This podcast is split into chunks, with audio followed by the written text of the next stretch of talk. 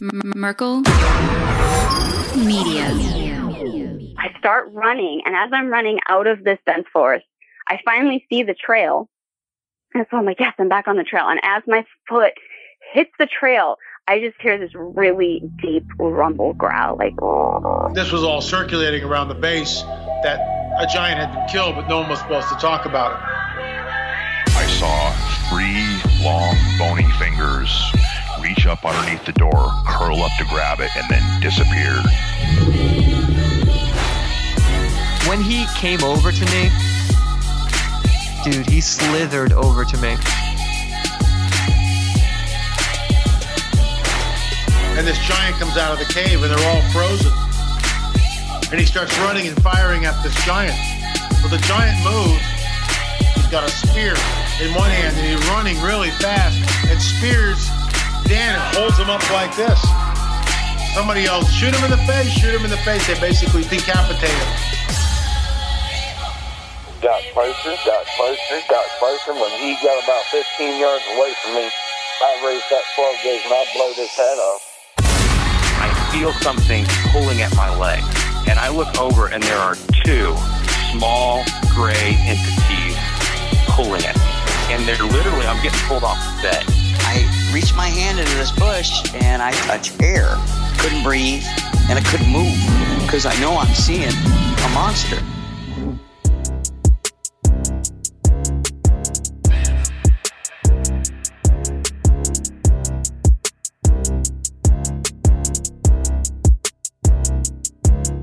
Yeah.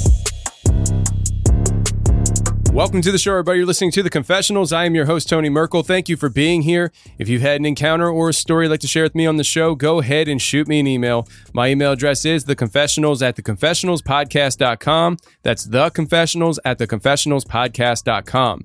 Or go to the website, theconfessionalspodcast.com, hit the contact section, and you can reach me that way as well. Either way works for me. Just get a hold of me. And if you want more shows every week, we drop a bonus show on Thursdays for members. All you got to do is go to the website, theconfessionalspodcast.com, hit the join button, become a member, and you'll get access to all the content that we come out for members in the past and in the future. And it's all available on an app. And the app also offers Tuesday shows ad free listening. So if that interests you, go to theconfessionalspodcast.com, hit that join button, and become that member. And if you want to stay prepared in emergencies, friends, go to preparewiththeconfessionals.com. That's preparewiththeconfessionals.com. There you'll get yourself emergency supply food and survival gear that will last you for most of your life on the shelf, not spoiling. That is a great deal and a great comfort to have in your homes. Also, go ahead and subscribe to YouTube. That's The Confessionals on YouTube. I am thinking about changing the name of the YouTube channel from The Confessionals to Merkel Media. It is a thought in my mind. Right now, it is The Confessionals, but I am thinking about changing it to Merkel Media just because we do The Confessionals on there. We do the new show Legion of Legends, which I'm heading to Kentucky to do very soon, a week long journey trying to hunt down the dog man in Kentucky. That's all on Legion of Legends right there on the YouTube channel. That's why I'm thinking about changing it up to just Merkel Media, which is a company that I own because I'm doing more than just the confessionals on YouTube. I'm actually thinking about starting a voicemail call in show for people on YouTube where we do it live. And I'm also thinking about retelling some stories in a very cool production way. I have these cameras for Legion of Legends. I'm trying to find new ways to use it for the YouTube channel. So I'm thinking if I'm going to be doing so much stuff on YouTube, then why not actually change the name of it to Merkel Media or maybe just Tony Merkel? I'm still trying to figure it out. If you got some ideas as far as what I should call the YouTube channel, just shoot us an email or comment in the comment section on Instagram. I would greatly appreciate it. Friends, today we have Brooke coming on the show, and Brooke has a lot of great stuff some paranormal stuff to Sasquatch stuff to Casper the Ghost. I promise you, literally, Casper the Ghost. So without any further delay, let's get to Brooke right now.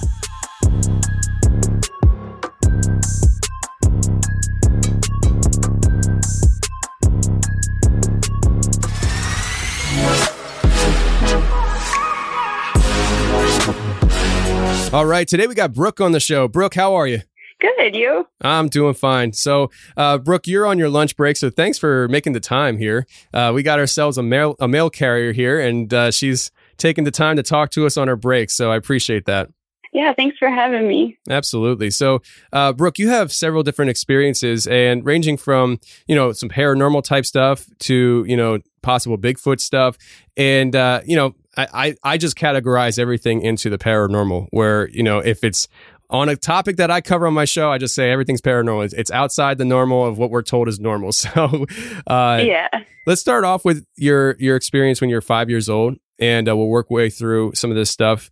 But uh, when you were five, you had an imaginary friend, and you said it, it was a hot, a ghost hopscotch friend. I, I, Um, what was that about? Yeah, my email was bad. I apologize for that. That's but right. I had an imaginary friend, and I knew he was an imaginary friend named Hopscotch, but he had a ghost friend. And as silly as that sounds, like I. I knew that I didn't see Hopscotch. He wasn't real. Like that was very clear in my head, but I still like pretended to play with him and stuff like that. But um every now and then it would just be Hopscotch. Hopscotch's friend was here and it was this just was like it looked like like a very loose shape of like a child kneeling um of just kind of like a black blob i would see every now and then. Like i had a big barbie house and i would play barbies and hopscotch would be playing with me. And uh i would i i don't know i would just hear like hopscotch's friend is here. Like i'd hear like a little voice kind of like that in my head, not like out loud. And I'd be like, oh, that's weird. And I'd like turn around and in the corner of my room, there'd just be like this this ghost thing. And um my brother, he was he was kind of mean to me in like the loving way. And he wanted me to get rid of my imaginary friends. And so he tried on like kill, killing Hopscotch and um Hopscotch's friend a bunch of times with his imaginary friend and it was just his way of picking on me and uh I don't know why, but every time my brother would talk like say, Oh, like my imaginary friend's gonna get your imaginary friend, that's when I would I would see this like blob the most and it would always be in a corner and it wasn't like a dark corner. It could be a bright corner and I would always see like just a black figure and it wasn't like mean. I never got a mean feeling from it. It was just kind of there. But I could tell that it was very annoyed at my brother when he would say these things. And then um when but it and it would only stay at my house. Like Hopscotch's friend Hopscotch would come with me, but like nobody it wouldn't follow us to restaurants or my grandparents or anything else. And um my sister talked about seeing like shadows moving at night, but we always just kind of chalked it up. It's like, ah, it's just us being sleepy or whatever, you know. So that's that's where it all started. That was like my first ghost um thing. Do you ever feel like the whole, you know, imaginary friend sometimes isn't so imaginary? I mean, you, like you said that your imaginary friend wasn't real and stuff, but what makes you feel like that? Because I know sometimes people have imaginary friends and looking back at it, they're like, I'm not so sure that imaginary friend was so imaginary. I, I like and at the time it, I don't know, it just felt like like Hopscotch was there, but he was clearly somebody I made up. You know, he was like a part of me. Whereas like this was just an outside presence that was like it would be as if my sister was like kneeling in the room. Like I could sense that she was there, but it wasn't coming from me, whereas like Hopscotch was. And and I don't know, it was just it was really weird and I couldn't explain it for the longest time. And then I started, you know, like ghost stuff started happening and I started researching and I was like, Oh yeah, that that's what happened.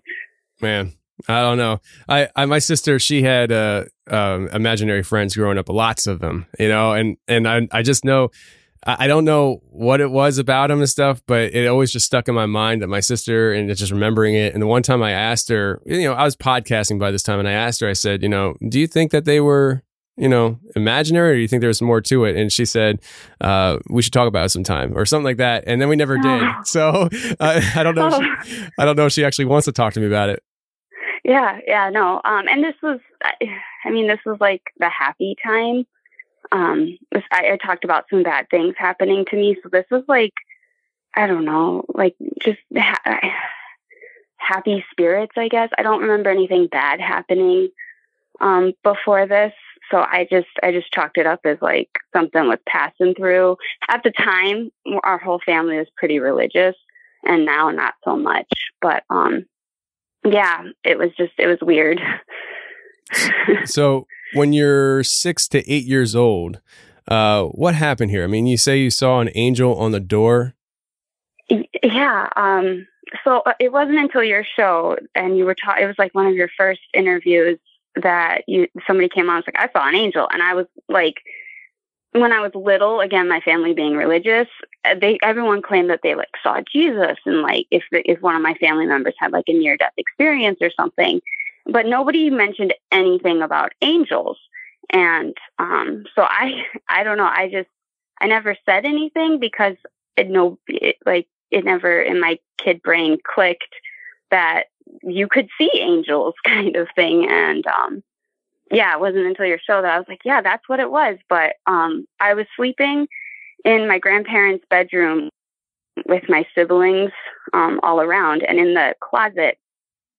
So, so like I try to now logic it out. Like maybe this is my brain, um, dealing with the trauma. So, um, a- another little girl got molested and then she in turn touched me because she thought that's what was right. It is what it is. I'm over it. Um, but that's where the things happened. And I just remember hate, like I dreaded going to sleep in there and that's where all the kids slept. It wasn't, you know, like I was in there by myself or anything, but I always hated that room because of the stuff that happened there. Um, but my siblings were all there and we were all sleeping. And then it was like morning time and I was kind of groggy and kind of in and out of it. And then all of a sudden it was like something snapped, like you just snap awake sometimes.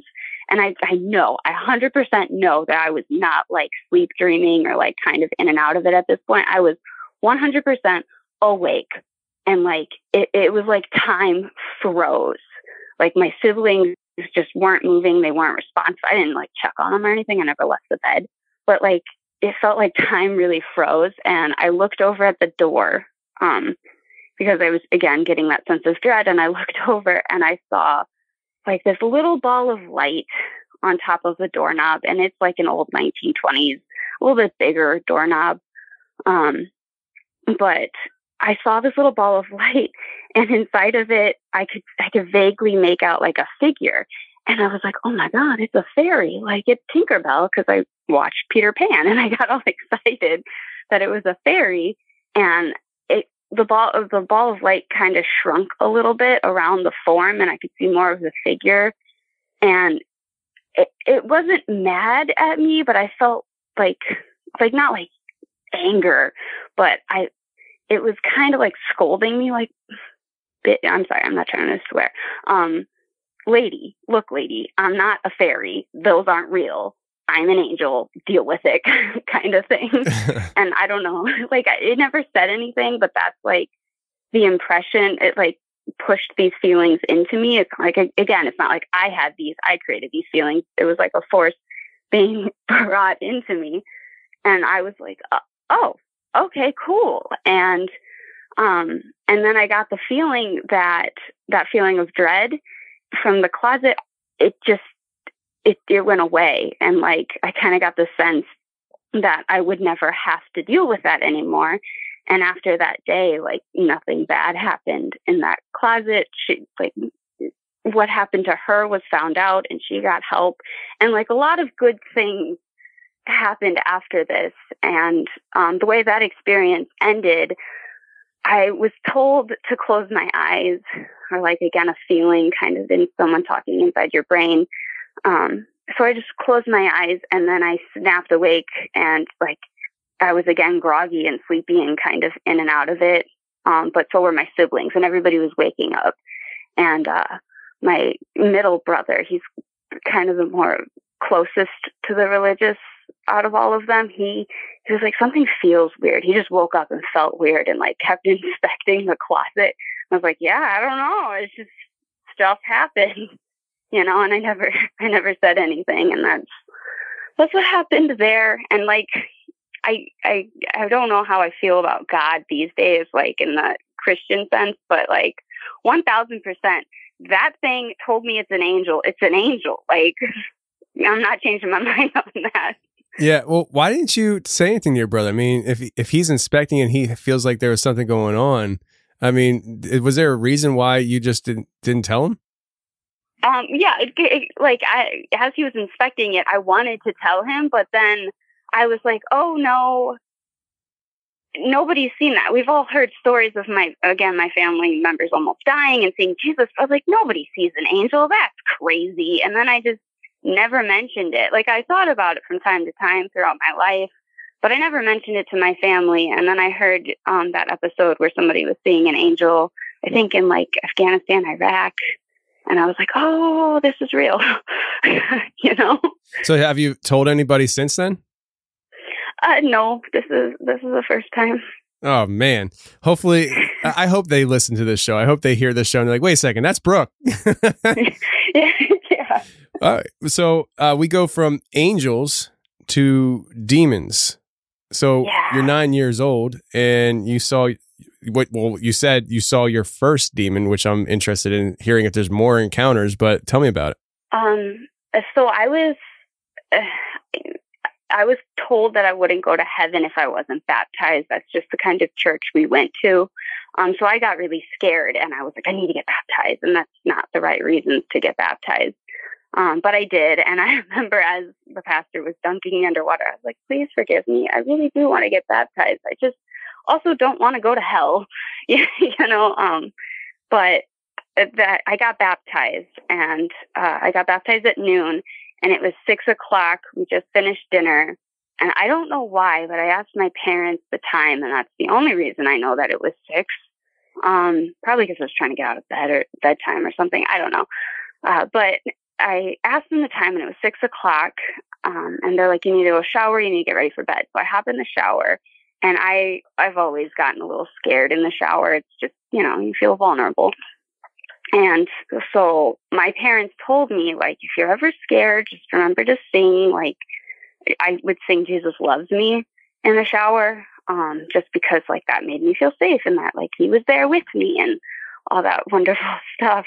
Um, but I started to get like scared and I started singing and like I just kept getting more scared to the point like where my voice like I, I was barely I was like yeah, like very very little. And normally like I start singing that song and I'm like belting it in the shower because I feel like safe and happy and all this stuff. But I don't know why something was like really sucking out of me. And in this shower like in this bathroom there's two doors. Um, so you're in the shower looking out into the bathroom. You can go straight um, into our like utility room, and I always lock that door because that's the one closest to how people get in and out of the house.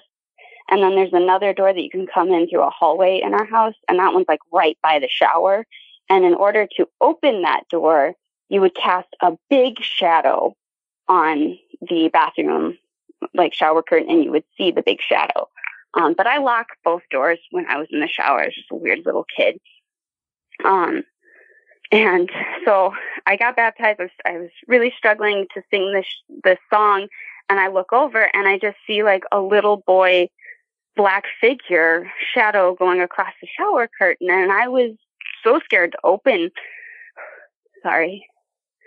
So scared to open the shower curtain because I just knew something bad was behind there and I just didn't know how to whatever. And I was trying to like logic it out in my head. And so I was like, Hey, Brandon, is that you? That's my middle brother. Like, Hey, Brandon, is that you? And, um, and he didn't answer and he just looked at me like the head turned and it was, the sizing was all wrong. Um, but it came in the one door that would have cast a big shadow and it didn't cast a shadow. This just, just the shadow figure came through and then it like turned its head and looked at me and I could see like a faint red where the eyes were, but not like, you know, people talk about bright red eyes, just a little faint red. And then it bolted out the door without opening it and creating that big shadow again. And I don't know how long I stayed there, but um the water turned cold and by the time I came to, I I was I was cry screaming. sound like such a little little bitch, but I was like cry screaming.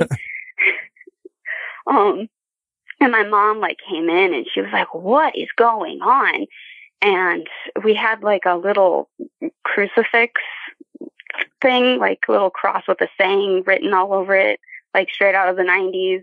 um, on the wall, and that was uh, the the nail came out of the wall with the crucifix on the floor.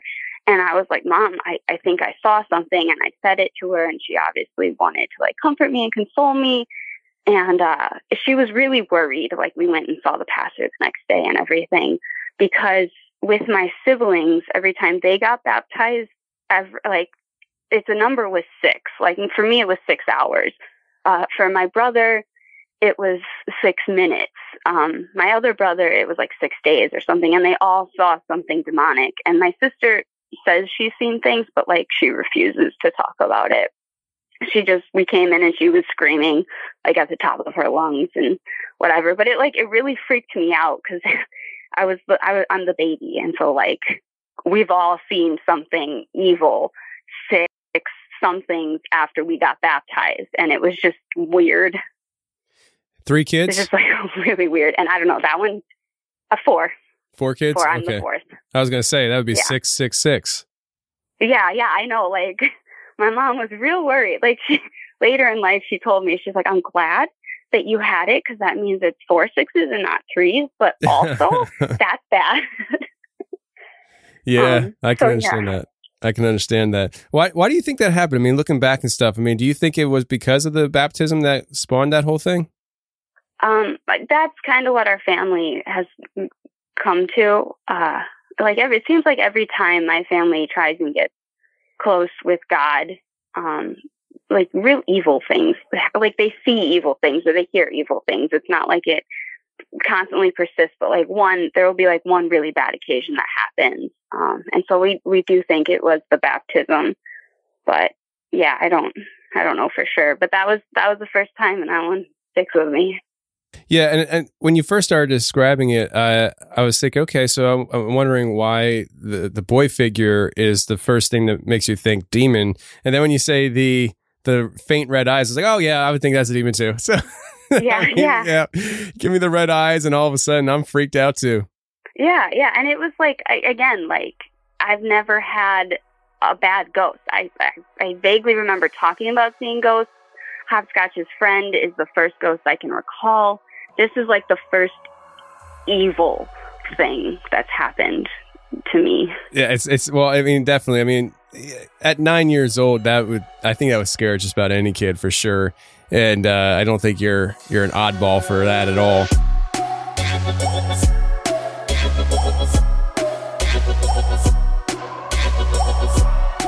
All right, let's take a second and talk about our first sponsor of the day, which is Cerebral. And Cerebral is an online mental health service that offers prescription medication, counseling, and therapy for anxiety, depression, ADHD, insomnia, and much, much more. Listen, friends, Cerebral is a company that I love having around because I know there's a lot of people out there that need help with counseling and therapy. And there's a lot of people out there on medications. And hey, if you can schedule your medications through Cerebral, not only is it convenient in the moment, but it gets delivered right to your door. And with their mobile app, it is just a breeze. You can actually schedule your sessions with your counselor or therapist right from the app. And you can do these sessions from your app or on the computer. So wherever you're most comfortable in your house, you can be there when you're doing these sessions. I am a big supporter of companies like Cerebral, and they are also one third the price of traditional therapy. You can't beat that. Treatment options are available with or without insurance. I'm telling you, friends, Cerebral is a great deal for people in need of these kind of services. And right now, for listeners of this program, you can receive 65% off your first month of medication management and care counseling at getcerebral.com slash Tony. Go to getcerebral.com slash Tony for 65% off your first month. That's just a total of $30 to get started. Join Cerebral today on their mission to make quality mental health care accessible and affordable for all.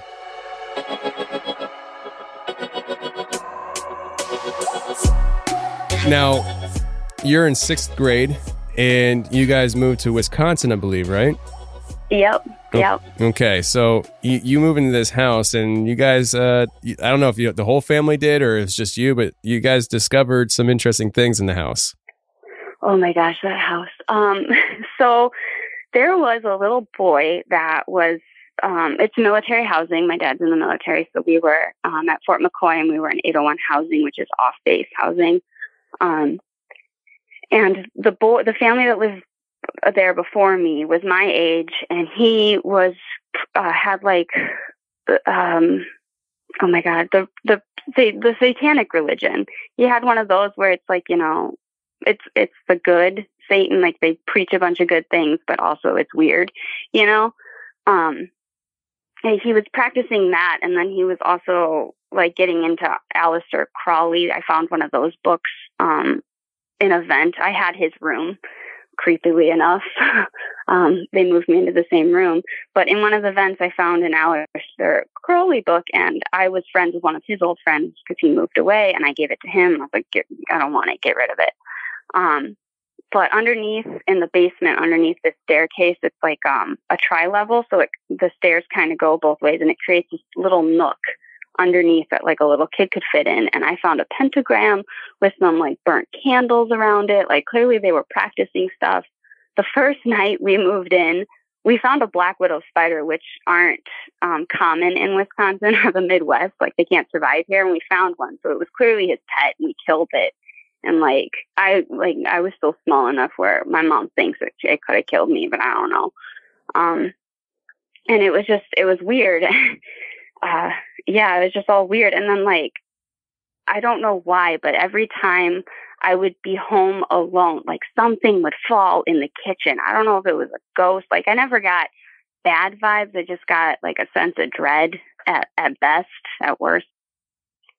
Um, but it, like there was a spice rack, um, or baker's rack that we had like our cookbooks on or sugar on. We had a microwave and like it would just fling our freaking like sugar container, um, our cookbooks. There was one cookbook in particular. It was like a cookie cookbook. It did not like it. I'm assuming it's a ghost. I hope it's a ghost and it's not like this demon that later tracked us through life. Um, but yeah, it, it would like turn on our computer at random times. Like my dad would get mad at me. At this point, I'm the only one living there with my parents. And um, my dad would be the first to wake up and he'd get real annoyed because it would my mom would go to bed first i would go to bed shortly after and then um and my dad would wake up right away. So in theory it's between me and my dad and the computer would always be on and he'd be like why are you turning on the like leave it off. It needs to stay off. It's my business computer. I'm like i'm i'm not. I'm sorry. I'm not. And it was just a bunch of weird things. Um and then my cousin died um in new york and we went to the funeral. We you know we we did our funeral thing. And then we came back and my mom like it hit her hard because she was closest to that sister. And i think it was like the first young death in our family. I wasn't obviously that close to to my cousin or my aunt um, at this point. But she it was like hitting her really hard. And she just kept bringing him up every now and then and then all of a sudden, we were watching like this action packed, kind of like Fast and the Furious style movie. I don't really remember the movie, but it was clearly like a heavy metal, hard rock song at the end of the credits. And then all of a sudden it stopped and it turned on like Kermit the Frog somewhere over the rainbow. And that was like my, my cousin was a theater major.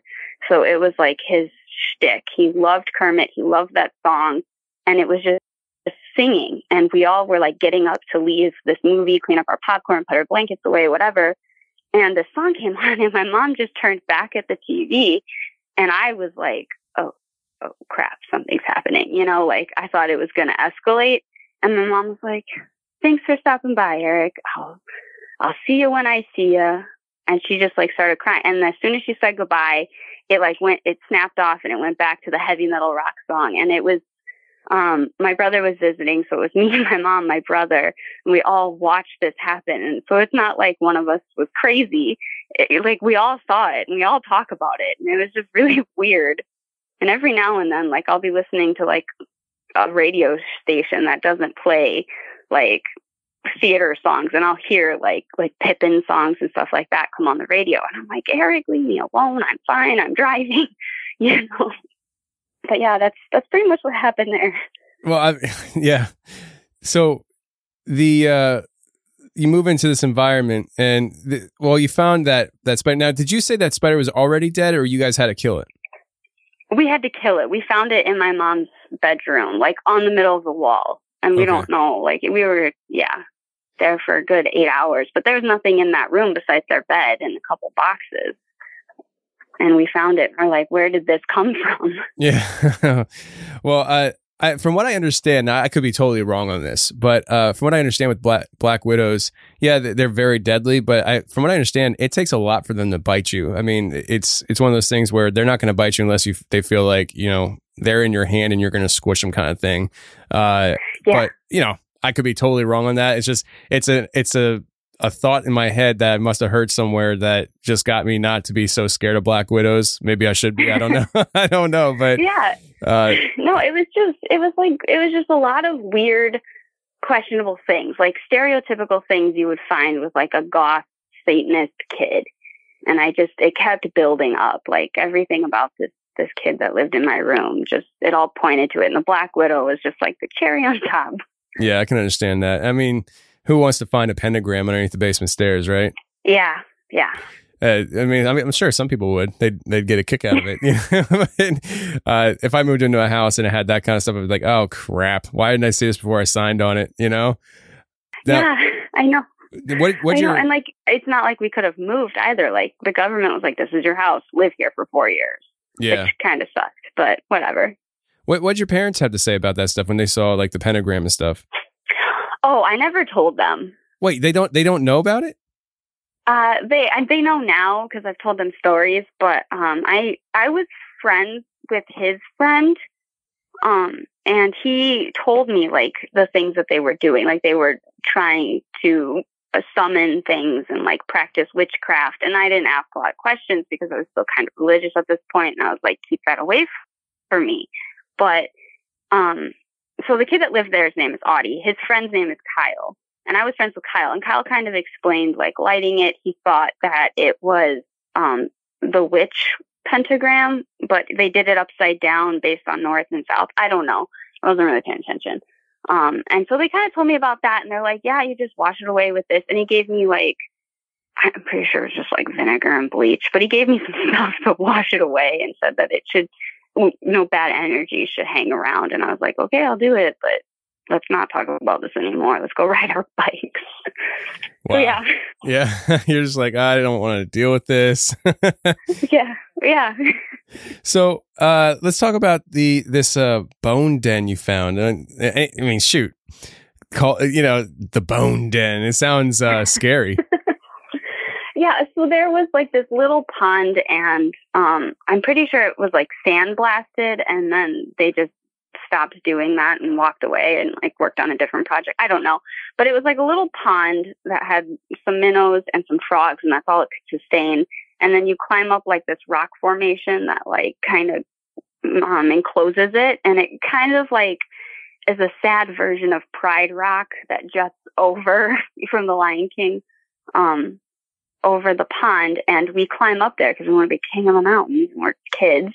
And we find like all these bones and they're like big bones little bones. Now looking back now that i have like some experience i can acknowledge that they were like deer bones to rabbit bones and like that size of and i was like oh we must like it must be a coyote den it must be a wolf den that's what i was thinking at the time.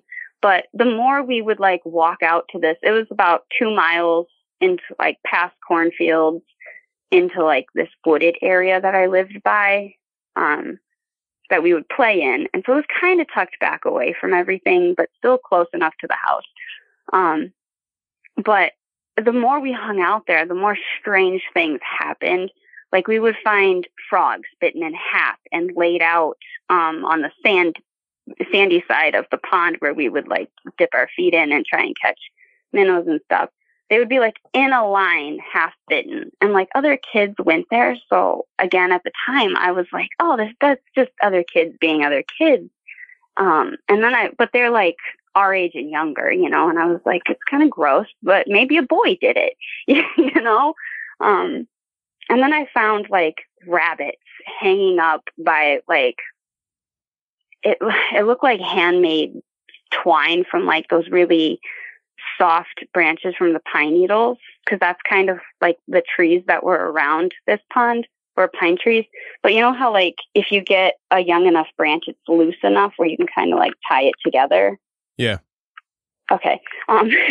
so like it was kind of like makeshift twine that these rabbits were hanging up on, and they were on branches and so high up, like probably seven, eight feet, way too high for us to reach. And they were on branches too little to climb out and tie to. And I was like, that's, you know, like now looking back, I'm like, that's Sasquatch. that is like Sasquatch Dogman. That's some creature of the night living here, you know? Um, but again, I just chalked it up to weird boys.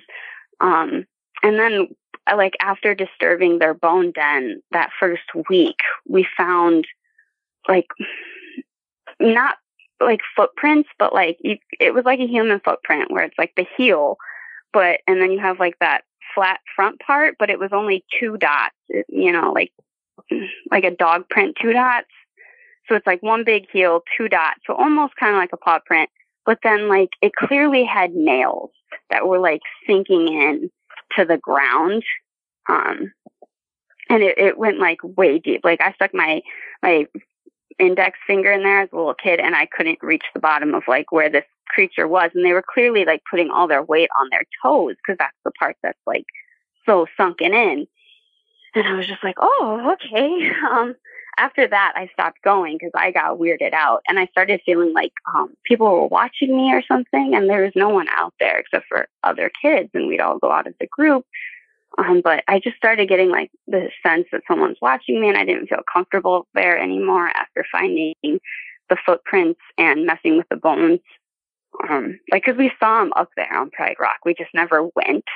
And then one day we just got ballsy, I guess, and and we all went up and then like two or three weeks later it couldn't have been more than a month um, and it was in the middle of summer so like that's the fun place to be and i was like no i'm not i'm not going back out there because somebody's clearly watching me i'm getting that feeling and there's these weird weird footprints out there and it was just uh, looking back i'm like and i'm you know i started listening to sasquatch chronicles i'm like maybe that was sasquatch like politely telling me to leave well the footprints are are definitely odd. Does, I mean, that doesn't sound like Sasquatch. I, I, don't know what it would be. I mean, you mentioned about dog print. How big were these prints, though? I mean, were they obviously very large? Um, not large, large, not like what people would say is Sasquatch size, but um, a really yeah, like a grown man's foot, maybe a little bit bigger. Um, but there's only two toes. No, no, no. They had I want to say four or five toe prints in, like the toenails. Like, like it was clearly like if somebody had a long nail and stuck it in the sand. Like you could, you know how you could tell, but like the yeah. footprint part was two, like two little balls in the front of their feet, and then the back big ball. Interesting. Yeah, that's yeah, that's enough to freak you out, especially after what you found up there. Yeah, yeah, and it was just, and you know, again, my uh, witchy friend Kyle, he was kind of like dabbling out there too. Um, so I, that probably also sent me away. What, yeah, he, sorry, he that's popped in my head. I mean, he was practicing witchcraft out there. Kind of. Um, he like make little totems. I don't really think he knew what he was doing, but he would like find little sticks and make the little wooden woven circles, and he would try and draw like do triangles. He couldn't get like a good pentagram. He wasn't that gifted gifted with it, but he would try. Gets an A for effort, I guess, right? yeah, yeah good job, buddy. You're really trying. yeah, yeah. I mean, he was he's a good soul. He's just you know he's, he's a little weirdo. Yeah. So uh, that that's an interesting experience, and you know, I I don't know what the heck that could have been. You know, it maybe maybe Bigfoot. I don't know. I it, it's it's kind of creepy though when you start talking about having rabbits hanging from trees by these little twines and stuff. That's that's creepy. It would make me feel like there's something out there watching me too. Oh, and there's like, oh, I didn't. Well, going back, sorry, to um, Hopscotch's friend. There's a lore uh, in northern Indiana, where I'm from, that there's this guy called Mr. Wolf and Mrs. Wolf. They were a family. They had children, and he rescued some wolves. So he had some pet wolves. Uh, and the legend goes that like he was out looking for his wolves one night and he was swinging his green, like greenish, yellowish lantern. Um, but he had glass, like in the, it, it goes into great detail why it's green. But, um, he has his green lantern as he's looking for his wolves, And as he's out looking for his wolves, um, they have been missing so long that they come back and they, they eat his kids. And that's like the lore and it's spooky. Um, but it, he found his kids kneeling down, you know, in like a kneeling position, kind of slumped over, and his wolves were eating them. And that's like the legend. And, uh, in northern Indiana, you can like go out, you can see like a green lantern. Like I didn't do it, I was too young, but my siblings did it and they saw like the green lantern. And so I grew up with this knowledge that there are spooky things in the woods. And so I come up to Wisconsin and I'm like, oh, you guys have your own weird stuff going on. And then you started talking about rakes and stuff on your show. And I was like, oh, I don't know what I was encountering, Yeah. but I'm going to chalk it up as Sasquatch. Yeah, welcome to America where all the creepy stuff happens in the woods. I love it. Yeah. I freaking love it. you know? I mean, I talked to I talked to uh, some people overseas and stuff, and uh, you know, like in the UK, there's a lot of people that say now there's a lot of people that say there are Bigfoot in UK, but there's a lot of people that are like, no way, there's no Bigfoot in UK, and they walk around the woods, and it's like there's nothing about these woods, and I'm like, well, here in America, we got some some really bonkers stuff going on in our woods. Yeah. And I mean, even if like in the UK, even if it's not Sasquatch, they got their fairy folk and all that other weird Yeah. stuff. I'm like, Well, that when you no, said you. when you said that earlier, so I was like, oh, here you go, Brooke. You offended the people in the UK with with saying fairies aren't real. Yeah, yeah, yeah. so let's talk Sorry, about. sorry. No, you know, no, they're fine. They're fine. Trust me. They're they're thick skinned over there. Uh, so let's talk about senior your senior year of high school. Uh, I don't know if you guys moved into a log home or if you were just visiting, but you said there was straight up demonic activity going on. Oh yeah, that. Um, we lived there. Uh, it was yeah, we were renting houses, trying to just get by until my dad could get stationed elsewhere. Um, and we moved into this log home, and uh, it was it was just bad. It was just all around bad. Like we as a family started fighting more. It was just a lot of negative energy there, and um, and specifically, a lot of it wouldn't happen in the living room. Like looking back, we had 90% of our fights in the living room. And uh, my, our dogs, and they were little yipper dogs, and they would just sit there. Like every time they were in the living room, it did not matter the time of day. They would bark at this one corner of the living room, and right up, right above the living room is my room. Um, so they would just sit there and bark at this corner and like we didn't there was no spiders there was nothing there. It was just a bright brightly lit white corner and i was like what's going on dude? Just let it go. It's it's a corner you know? And like it got to the point where we would like block them off from the living room. Um and uh, my friends and i would uh spend the night there and like we'd you know play just dance on the wii and be cool.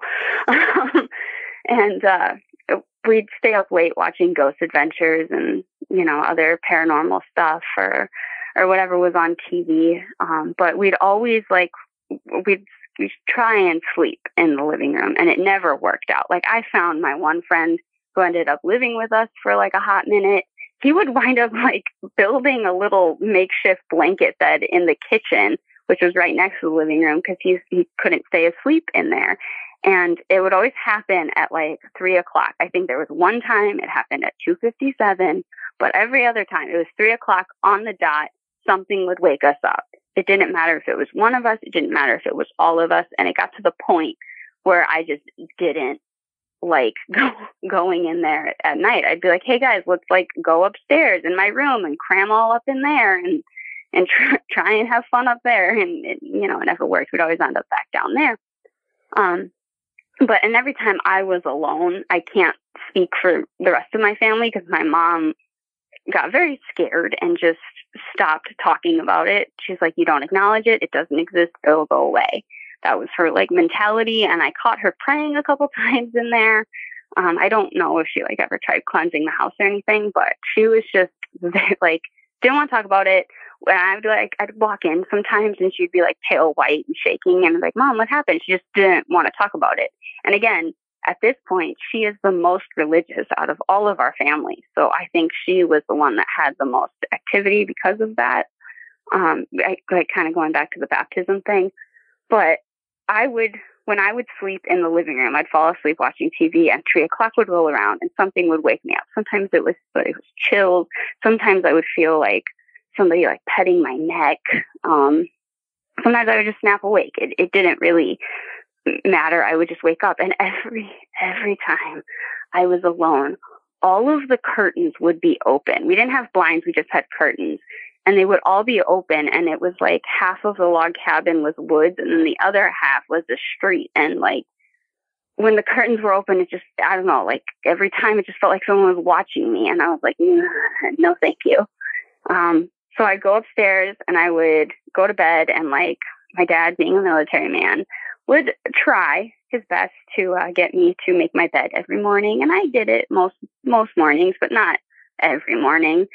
Um and he would get mad at me because when he would walk in and like check to make sure I did my morning routine or whatever, when he got home from work at like three o'clock, he would find my blankets crumpled up in the closet. And I was like, no, I made my bed. Like, if, if I don't make my bed, I'm going to leave my bed messy. I'm not going to throw my blankets in the closet. And like, it didn't matter if I made it, I didn't make it. Like, I probably got scolded 20 times because I didn't make my bed and I threw my sheet, like my sheet, my bed sheet that went around my bed into my closet. And I was like, I wouldn't do that. And, um, there was a couple of times, like I had a boyfriend at the time and he would sleep over with me, um, from time to time. And he, I thought he was stealing the blankets and I got mad and I would be like, knock it off, give them back. And he would like be dead ass asleep on the floor, like not even in the bed. And I don't know if that's just him and how he sleeps or like if this had to do with it, but he would be asleep on his side of the bed on the floor, no blanket.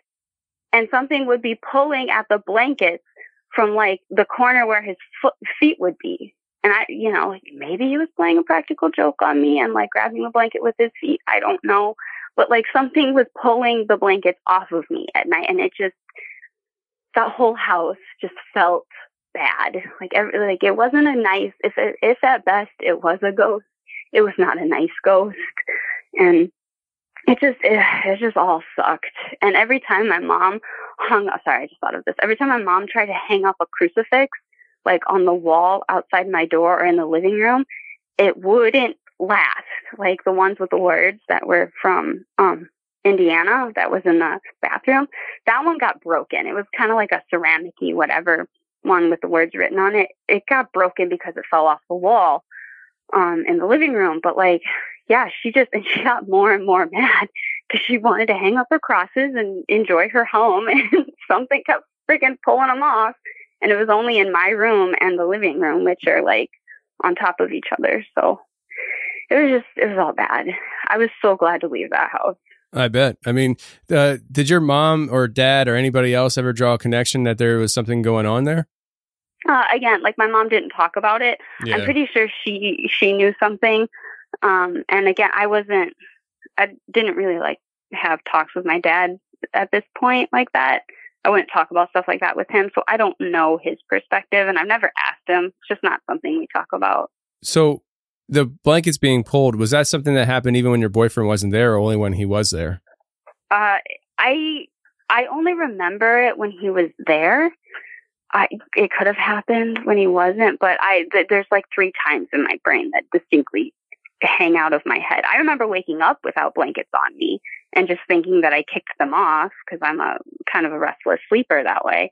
But um generally i'm cold and i like my blanket uh, but they, you know, I woke up a couple times like freezing because I didn't have blankets on me, which, you know, normally I, I like my blankets on me, but I, I remember it being pulled off of me three times when he was there and he was on the floor. Like it never on normal occasions would he wake up on, you know, like if he's either messing with me or it's something else kind of thing. Yeah. Now, how scared would you have been if you woke up and your blankets weren't on and they're standing in the middle of your room in the form of a person, like the classic ghost? that would be freaky.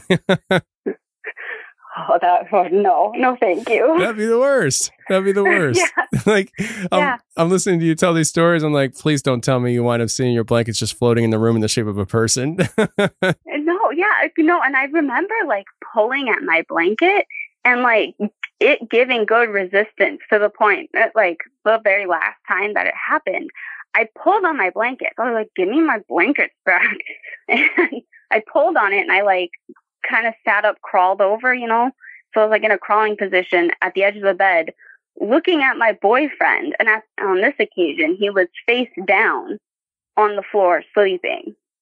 Like, and his his feet weren't anywhere near the blanket. Like the part that got pulled off was like at the end of the bed towards the corner, not necessarily like on his side. And I was like, uh, no, please no. And I, I never checked the time, but I'm assuming that it was probably around 3 a.m. of course. We'll just say it was, right? Yeah, yeah. Yeah, it was 3 a.m. Of course.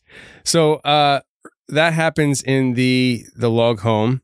Now you're in your early 20s and you're hiking a trail. It sounds like you're an avid hiker just by the fact that you took a 10 mile detour. But what happened out there that scared you to make you do that 10 mile detour? So I was preparing for the AT to hike the AT uh, Appalachian Trail at this time.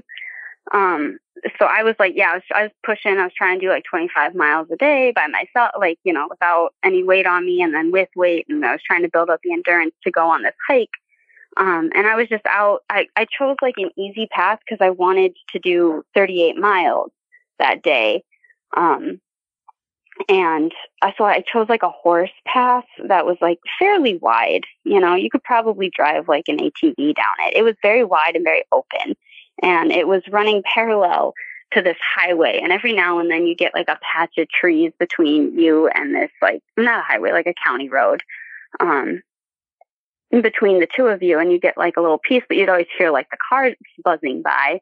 Um, and then on the other side, it was like Wisconsin swampy, pine needly woods, um, with a little bit, you know, with like some trees thrown in there, like normal trees, not pine trees.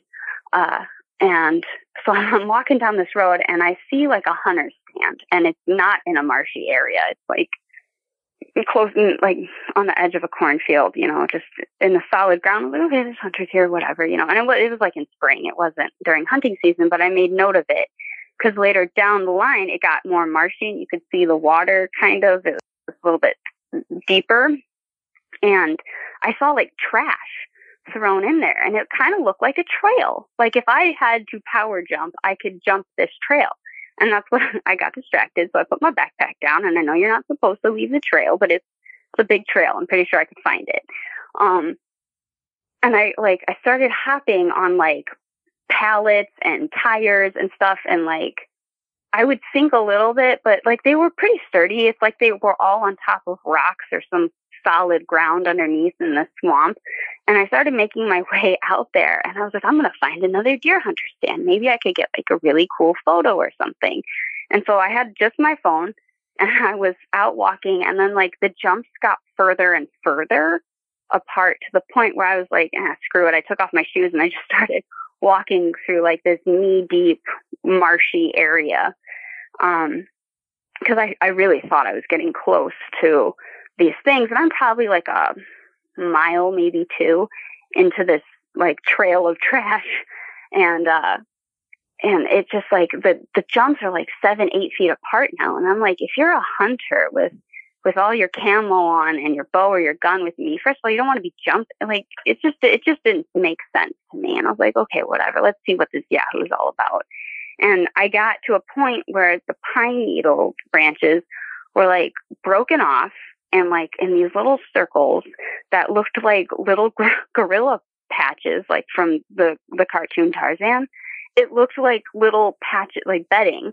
And I was like, oh, that's weird. And again, like I just got a sense, not a sense of dread, but like, hey, you're not supposed to be here. So I was like, okay, I fucked around. I'm sorry. I've messed around enough. Um, I'm going to head back. and so I turned around and I, I headed back to the trail. And at the time, like my Indiana family always jokes, like Wisconsin's full of serial killers. You know, you got like, we got Ed Gein, Jeffrey Dahmer. We got a couple. So like they're always joking that I'm going out in the woods and I'm going to get murdered. or I'm going to become a mur- murderer. Um, and so that's where my brain went. I was like, yeah, like this, this, this is a murder. This is, this is a murderer, like marking so he can come back and find his body. It's a serial killer. That's it. And I was like, that's, that's the logic I went with. And I just booked it back to this horse trail.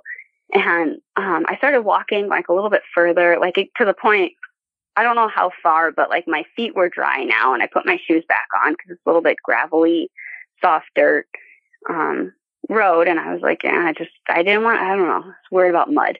Um, and then I came to like a bigger patch of woods between us and the highway and I couldn't really hear the cars anymore. And I got like I could hear birds and stuff, and I was like, "Fuck yeah!" I'm sorry, like yeah, you know. And I got all excited um, because it felt more naturey and less like a like a workout trail.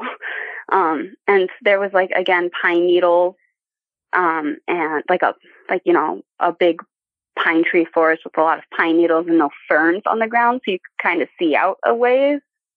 Um, yeah, so you could kind of see out a ways, and then it became very dense, thick pine tree forest, like in under a mile. And I was like, okay, that's that's like nice. And I heard these birds, and I was loving it. And I was walking, I was just having a good time. And then all of a sudden, the birds stopped, and it got real quiet, like really quiet. And I, I, I don't know why. I just again got really afraid, and like this was the first time. This was the first time that I I felt this afraid since I saw that that that de- demon after I was um, baptized. I, I just got that much fear in me to the point where I just started sprinting. I was like, "Fuck this! I'm out." I'm sorry. I'm trying not to. That's all right. Um, I'm like, and I was, I, I, I booked it out, and I, I don't run. I hate running, and I ran like three or four miles. I got to like a mile marker, and that's how I knew I was booking it. Um, but there was still very dense forest on the side. It's kind of like the trail snaked away from the county road for three or four miles. And I, I was like, okay, I'm, I'm done. I pulled up my map on my phone because I was getting spotty reception. I was like, I should just check it now. And so I went, uh, the highway intersected with this road and, um, the, the trail also, because they were going parallel, intersected with this road. And so I saw the road and I was like, yes, I'm taking this. This feels safe. Um, and it was away from the highway, but I was, I had to turn right kind of more towards the, uh, dense pine tree side of the trail. And that's when I took that 10 mile detour and I like walked past that whole point and I just made a giant U basically to go back because I was done. I didn't want to continue this trail. And on the other side, um, I came into like uh, maybe like a a ski a trail, but it was spring, so obviously it's like overgrown with grass and stuff. And I was like, okay, I'll take this. And I was looking at my map, and I was like, yeah, I think it inter- intersects with the the trail back here. And um, what sucked though was this not ski. What's the word? Snowmobile trail. My bad. Snowmobile trail. Um, uh, so it, it went through the dense forest, which I didn't like, but I like, it looks like it's only a mile, maybe two, through this dense forest. And then I'm back on the trail and I've got like a short hike back to my car because I've made this giant U and I'm cutting a little bit of the square, you know, and, and getting back on the trail. And so I started walking down there. And as I'm walking down this path, I get that sense of fear again. And I look over and I see like, um, a DNR gate up and there's a, like clearly like a, a not a national forest, but like a forestry truck there and I was like, murderer. This is this is a murderer. I freaking landed here. I tried to avoid it. I was really like just working myself up. And then the birds got quiet again. And like just dead quiet and I it was it was bad. And as, as I'm like walking past this little cutout, um, where you can clearly see that the truck is behind this gate. And it's like a green truck and it's like parallel with the gate. So I'm walking past the gate and pass this truck and I just see that the doors are open and the blinkers are on. I was like, why are the blinkers on? You're like, you've locked yourself into this gate, you know? And I was just like, okay, that's weird, you know? And I was like, yeah, he's a murderer. He's probably trying to not be suspicious and his captive escaped. I don't know. I was still going down the murder path. And Um, so I, I keep walking and I was like, that's really, really strange. And then all of a sudden I see like three or four deer bolt past me. And I'm like, yep, murder, fucking booking it. So I, I start running. And as I'm running out of this dense forest, I finally see the trail. And so I'm like, yes, I'm back on the trail. And as my foot hits the trail, I just hear this really deep rumble growl, like, but like deep. And it, it, I was like, okay, I clearly messed with something. And like, after doing hunting and everything, I, I know that's not a wolf. I know that's not a species native to Wisconsin. Like, I don't know what made that growl. But again, I'm, I'm between the gorilla beds and the growl, I'm chalking it up to Sasquatch. And I'm pretty sure Sasquatch got that DNR guy. Because like his doors were open, the blink, like his flashers were on, and I was like, that, that's weird. And that's what you settled So, yeah. on? Yeah, that's what I settled on. Like out, years later, after I started listening to Sasquatch Chronicles, That's the I was like, worst. oh yeah, That's the worst. So you so you're like, yep, that guy's gone. Sasquatch got him. yeah, yeah. I won't go back. I, I won't. Like I won't take anybody with me. I won't ride a horse through that. No, I'm not going back to that trail. No, thank you. Man. So did that experience and I mean, did it affect you with your whole mission to go hi- hiking the AT? No, um, no. I uh, I got. I, I met somebody and I got pregnant, had kids, and that kind of put a pause on it. We're waiting Yeah. until she's out of high school, and then we'll do it. Makes sense. Makes sense. Yeah, I uh kids do that, don't they? They put dampers Yeah. and things. it's all right though. Uh wow. Well, I would have been scared out there myself. And if I'm settling on the idea that uh Bigfoot got a guy, then I'm definitely uh well, mm, no, I'd go back. I'd I'd, I'd go back, but I'm but I, I approached the whole thing in a different mindset. I, I uh I'm out there trying to actually have that encounter, so it is what it is.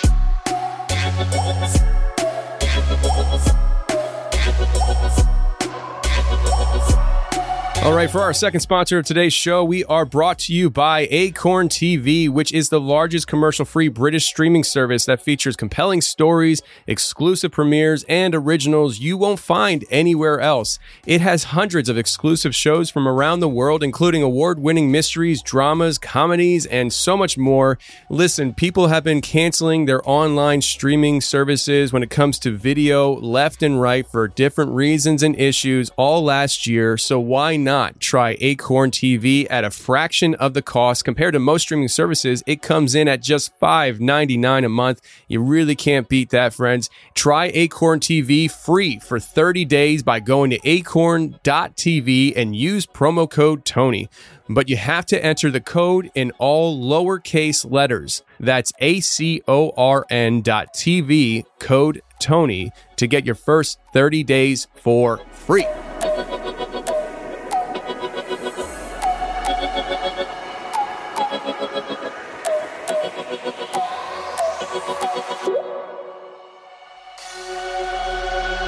But uh listen, I, I want to. Uh, who's who's uh Casper?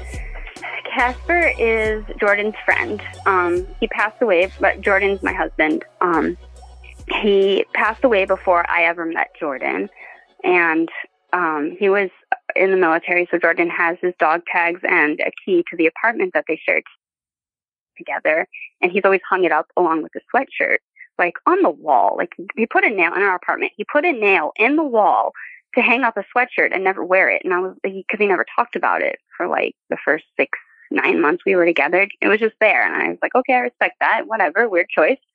Um, but yeah, like so I was having issues in this apartment.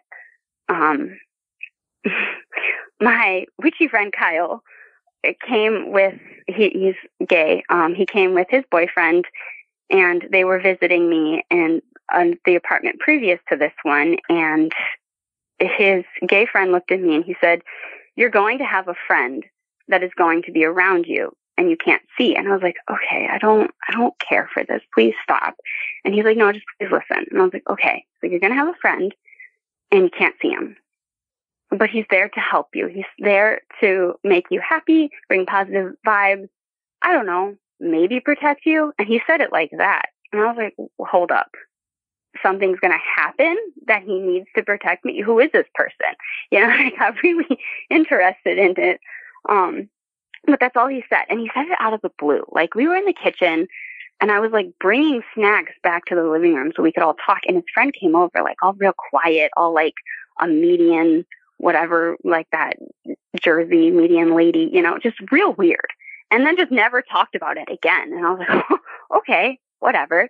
And so like after he said that, I started having issues with not good ghosts, like bad vibes everywhere. Like my dog started growling. I lived in this apartment for six months and suddenly just, she just started growling at a certain stuffy I had. And I wasn't really attached to this stuffy. So I, I nixed it.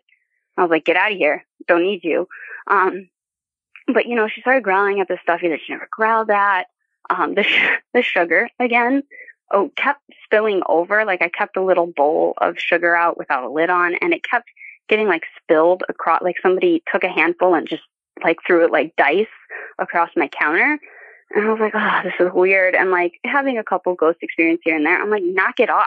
But every time I would like address this ghost, I would get like, like, like it was mad at me. I got like, kind of like fuck you lady back and I didn't, so I stopped talking to it. I was like, okay, fine. You don't want me to talk to you? Go away. And like, I, I, I ignored it for a long time and then it just started escalating um, I had one crucifix one, um, on the wall and it kept falling off. And I was like, this is, this is shit I don't want to deal with. And I was really, really bummed out about it. And so I, I was, I'm now living in Appleton, Wisconsin, and my parents are in Hawaii. Like I'm out on my own. And I didn't know who to call. So I, I, I called, um, a church here and I was like, hey, yo, I got some weird stuff going on. And of course, they wanted me to like be part of their congregation and stuff like that. And it was just a big rigmarole. But basically, like his the pastor's wife came out and she was like, yeah, I'm gonna like in so many words. She was like, I'm gonna take this thing with me when I go, and we're gonna deal with it. And I was like, okay, that's weird. And it it pretty much stopped after that. Like but it was all just it was all bad things like it just bad vibes around that whole apartment and that whole experience and like every time like a picture would be crooked like just bad things just little, little a little bit of bad things and i'm like okay weird and so then i move into this new apartment and i start dating jordan we're living together and um suddenly i'm noticing handprints on the glass but they're like kind of little handprints and they're not in a place where a kid could reach them and I go to clean them away and they are, they don't have fingerprints. Like, cause it's on my glass sliding door. I, I can't see a fingerprint. I just see the handprint itself. And I'm like, okay, that's weird. And it's too high for a kid to reach and it's on the inside. And I don't have kids that are visiting this apartment. And I'm like, fuck, it's this thing again. It's following me. And I got, re- I got real nervous and Jordan's not religious in any means. And I'm like, yo, I think I got a, a bad spirit, maybe a demon following me around. I don't know. I just get really, really bad vibes. And I don't want it happening here. Like, but the handprints didn't give me bad vibes. I just got more of a sense of dread. And he was like, nah, you're being dramatic. It's fine. He didn't see the handprints. And then a couple days later, we're in the kitchen doing something and we were both looking up. I, oh, we are looking up at the ceiling fan. And I noticed that there are handprints, but they're like adult handprints along the wall as if somebody's crawling on top of the wall.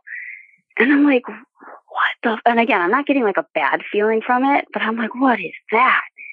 And Jordan sees it this time and he wipes it away and he's like, yeah, that's a handprint. That's not like somebody painted up there and stuck their hands on it.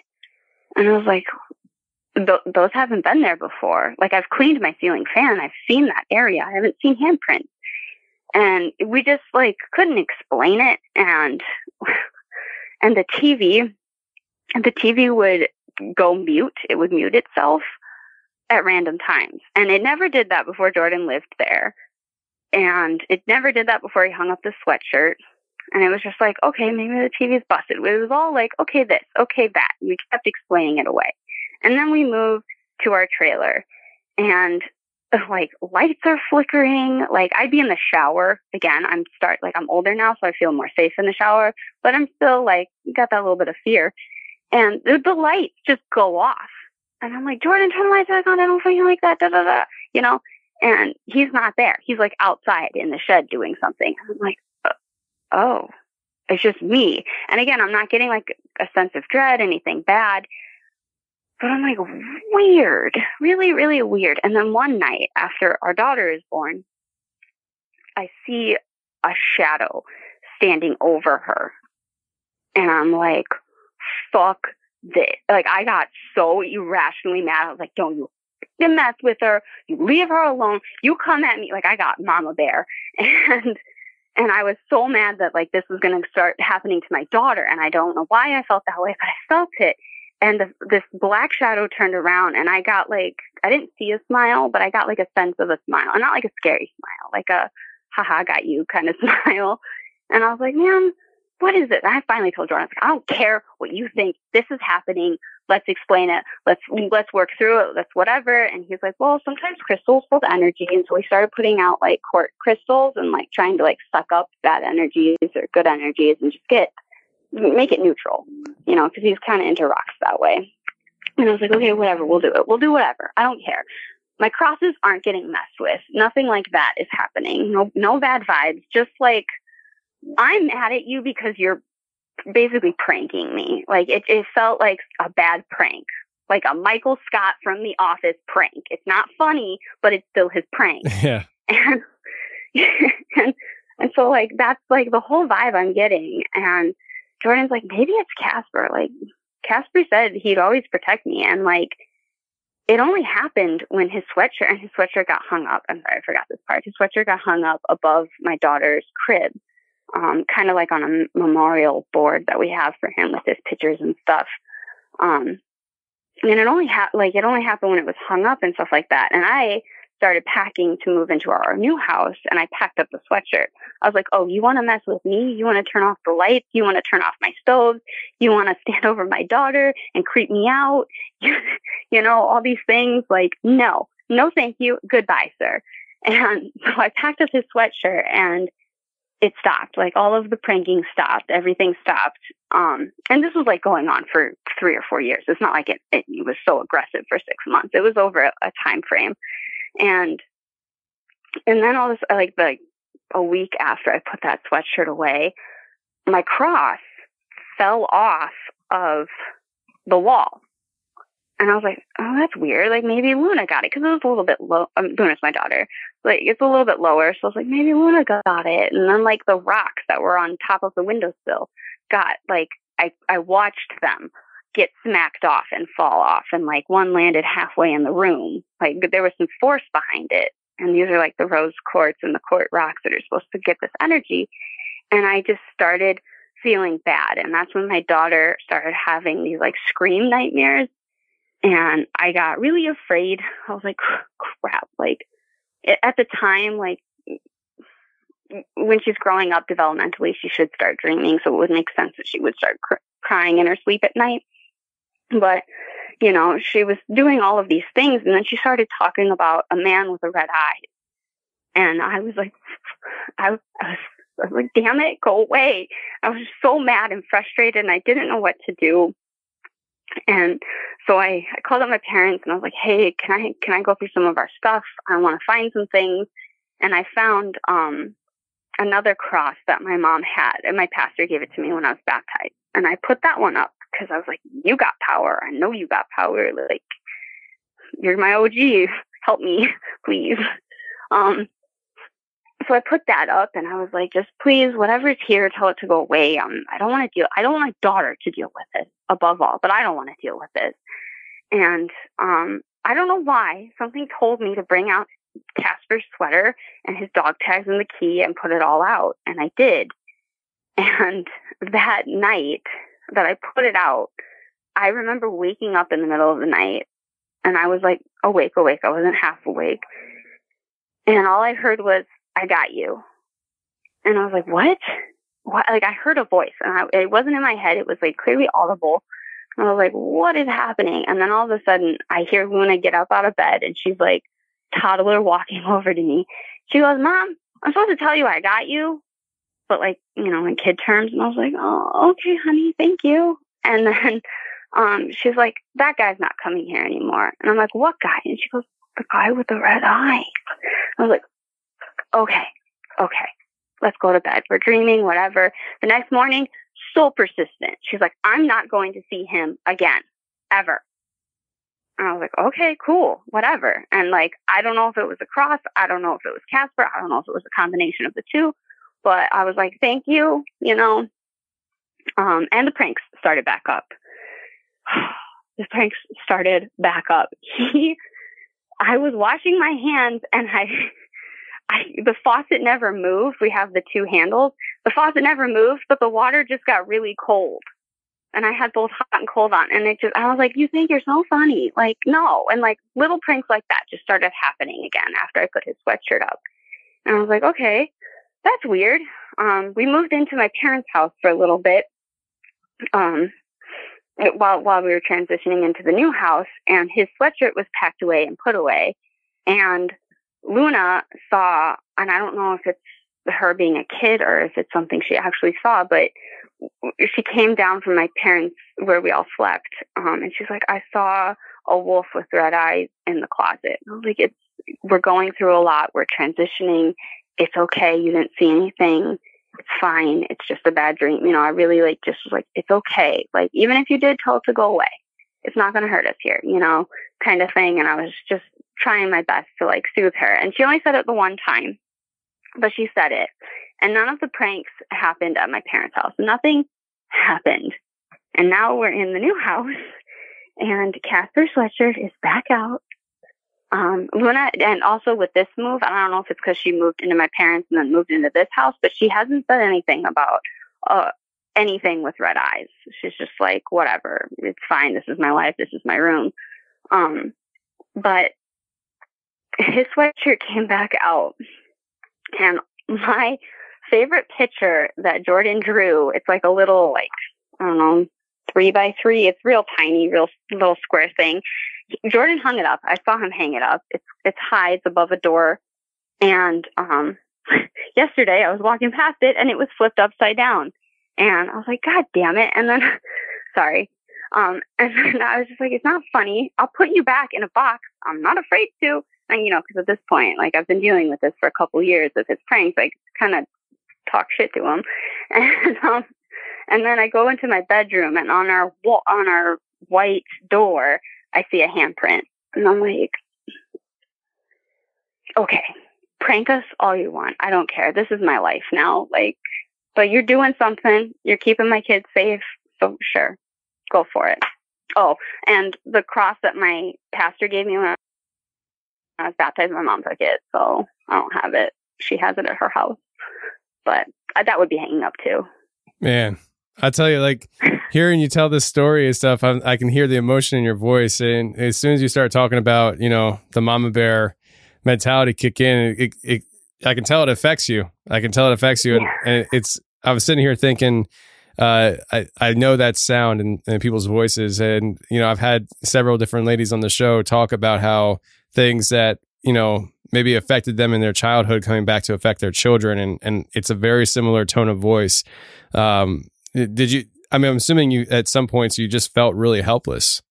Yeah, like I mean, when Casper, when it was, I'm assuming it's Casper, but when that shadow figure was over her, I got mad, like irrationally mad, like somebody scared you, and now you're like, oh, don't do that. I got, but like when she was talking about the red eyes and, and crying and waking up, scream crying, like I didn't feel angry. I, I at best frustrated. I just felt helpless. Like I, I was like, there's nothing I can do. This is something she's gonna have to go through, and it it sucks.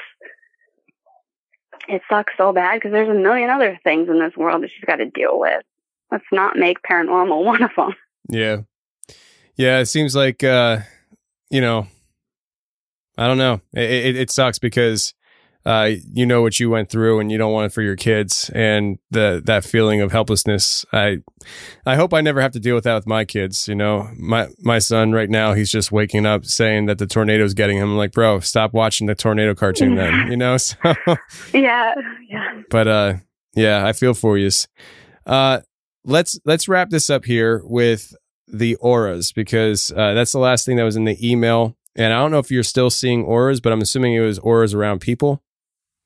Yeah. Um, yeah, there's uh, the girl that uh, touched me.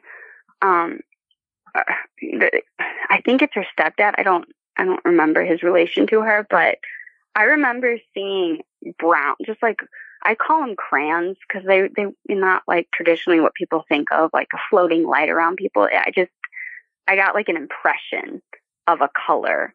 Um, and sometimes, like if it was strong enough, like specifically with him, I don't know why, but I would see like the Crayola wrapping around his his stomach, like he was an actual crayon.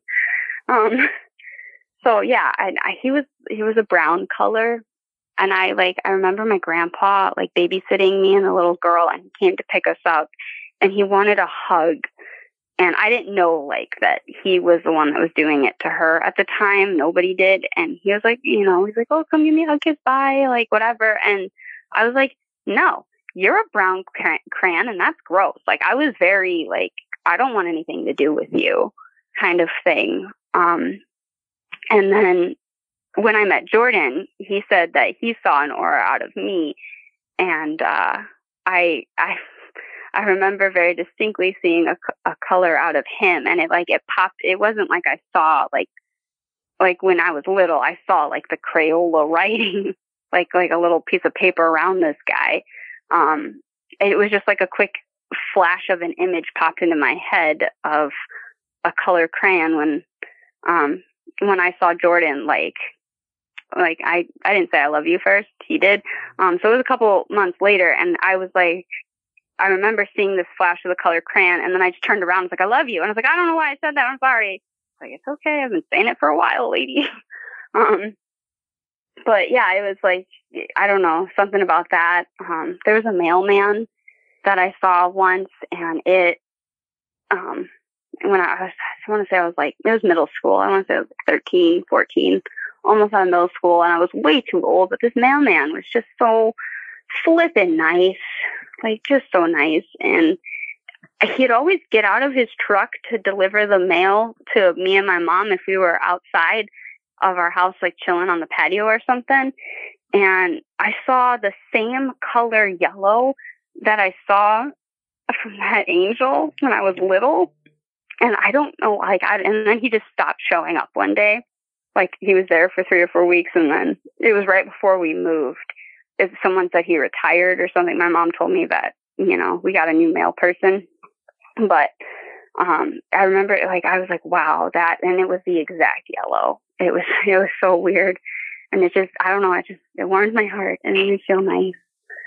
Um, and then, yeah, there's a couple of times since that like I'll meet somebody and like I don't know why, but um it's more of like a flash like you just like somebody quick flashes you a, like a flash card of a certain color crayon and most of the time like green for me it those people need me to listen and like or need help in some way like I was working with this one coworker um, and I saw her get interviewed, but we obviously didn't talk then because I was working and she was, you know, getting interviewed at, at this deli.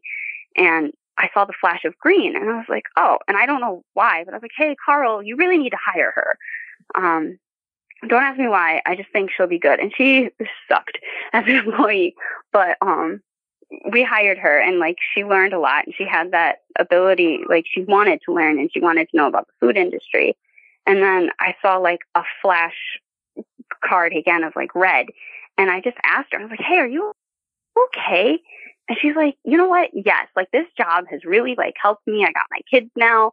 Like I can afford to like put a bed, like each kid had their own bed now. It was just a lot. And she just felt like better. And her color changed. And I was like, oh, weird. okay, cool. Like I'm glad you like the job. I'm glad it's it's working for you. And just a couple of those. Um, yeah, there's there was um, one time I didn't get to see the person's face, but we were walking in the mall and somebody came out of a store and was walking in front of us. All I saw was the back of the head, and I saw the flash card again of a, like a black crayon. And I don't uh, like again, I was just impulsive. I was like, we need to go the other way. And I turned with my girlfriend and I started, like, I crossed the mall and started walking on the other side away from them. And my girlfriend was like, why? And she clearly saw me like looking at this guy. He was the only one in front of us. And as we turn and walk, she's looking at him and he stops, turns around, looks at her. And she said that like he gave her this really creepy grin. And she's like, dude, I, I got raped vibes from him. I was like, yeah, yeah, nah, didn't, didn't feel right. So yeah. Wow. That's me. Yeah. I mean, so you start seeing these auras and stuff. And I mean, I, it sounds like it seems like it's just very natural and, and part of your life for you. Uh, did you ever feel like, at what point did you realize that not everybody saw this kind of stuff? Um, when I was young and I was still calling them crayons, there was like, uh, there's probably like four or five people. And I was telling my mom about it. You know, I like, I, I said to my grandpa out loud, like, no, you're a brown crayon, get away from me. And I told my mom a couple times, like, oh, she's this crayon, she's that crayon, they're that crayon, you know. And she's like, stop, that's weird. People aren't crayons. And so I stopped talking about it then. And then when I was in high school and taking a photography class, I learned about like photography auras and then um that piqued my interest and I realized that like people seeing auras is a thing. You know, like I, I kind of knew about it like from Supernatural, like those spin-off shows and stuff like that and all the weird paranormal stuff I was getting into, but I don't I didn't really like look look into it until high school. And now it, it doesn't happen often. But when it does, like I try and listen. Understand that for sure. Yeah. Well, I'll tell you what, Brooke, I know I've taken up a lot of your time here on your work day. I appreciate you coming on the show and sharing these experiences. Yeah, yeah. Thank you for having me. I, I feel like a cool kid now. no, thanks for coming on. Yeah. Thank and like thank you. I love the content. I love how crazy the show is getting. It's just insane. like it makes me feel so normal. Welcome well, to you. yeah. I mean, welcome to the confessionals where we make you feel normal. So I love it.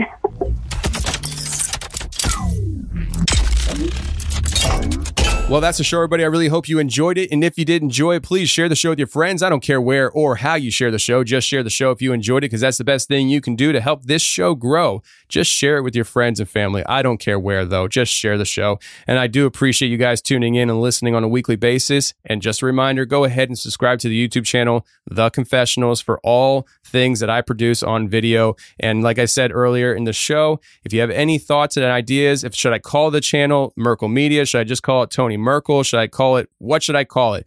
Please shoot us an email with your thoughts and suggestion or comment on the Instagram. I say Instagram because I am most active on Instagram. I barely venture into other social medias most of the time. So if you want to let me know, just shoot me an email, the confessionals at the confessionalspodcast.com or comment on the show art for this episode on Instagram. All right, friends, thanks a lot for being here. Until next week, stay safe, take care, and remember the truth will set you free, but first it'll piss you off. Bye. Awakened from the forest in the depths of the abyss, this creature is a paradigm of time lost and time itself. It fears no one. It adheres to no rule that man can create. It forges its own path, and yet its path remains hidden from the world. The sphere of its existence is beyond most comprehension as it exudes its power quietly but transcendent. It needs no one's approval to exist, but yet its very existence is sought after by many. It watches, it learns, adapts to the ever changing environment around it, even as the environment is wrought with corruption. It battles the corruption only when pressed or for the protection of others like it. It is a mirage that few will ever understand. It's a cornucopia of knowledge from an era long past. It's free. It's Bigfoot. My fantasies always consisted of making it big. My soul was nothing more than a bargaining chip. Marketing is what they tell you to do and what you're willing to give. LARPing to the fullest extent. I don't wait, I shoot first like Han on a Rodian. These people don't understand me like reading a Nokian. Stretched thin, like pulling an accordion. My heart ain't primordium. All these historians telling us lies, setting aside everything is medicalized. Politicians selling the ride, a better die. Where the relevance lies, they dressing alike, reptilians. My resilience is brilliant. I'm here to lead the rebellion on hellion, salient, alien with no melanin. I'm a yeti, hiding from Armageddon. Come and find me, I ain't even hiding.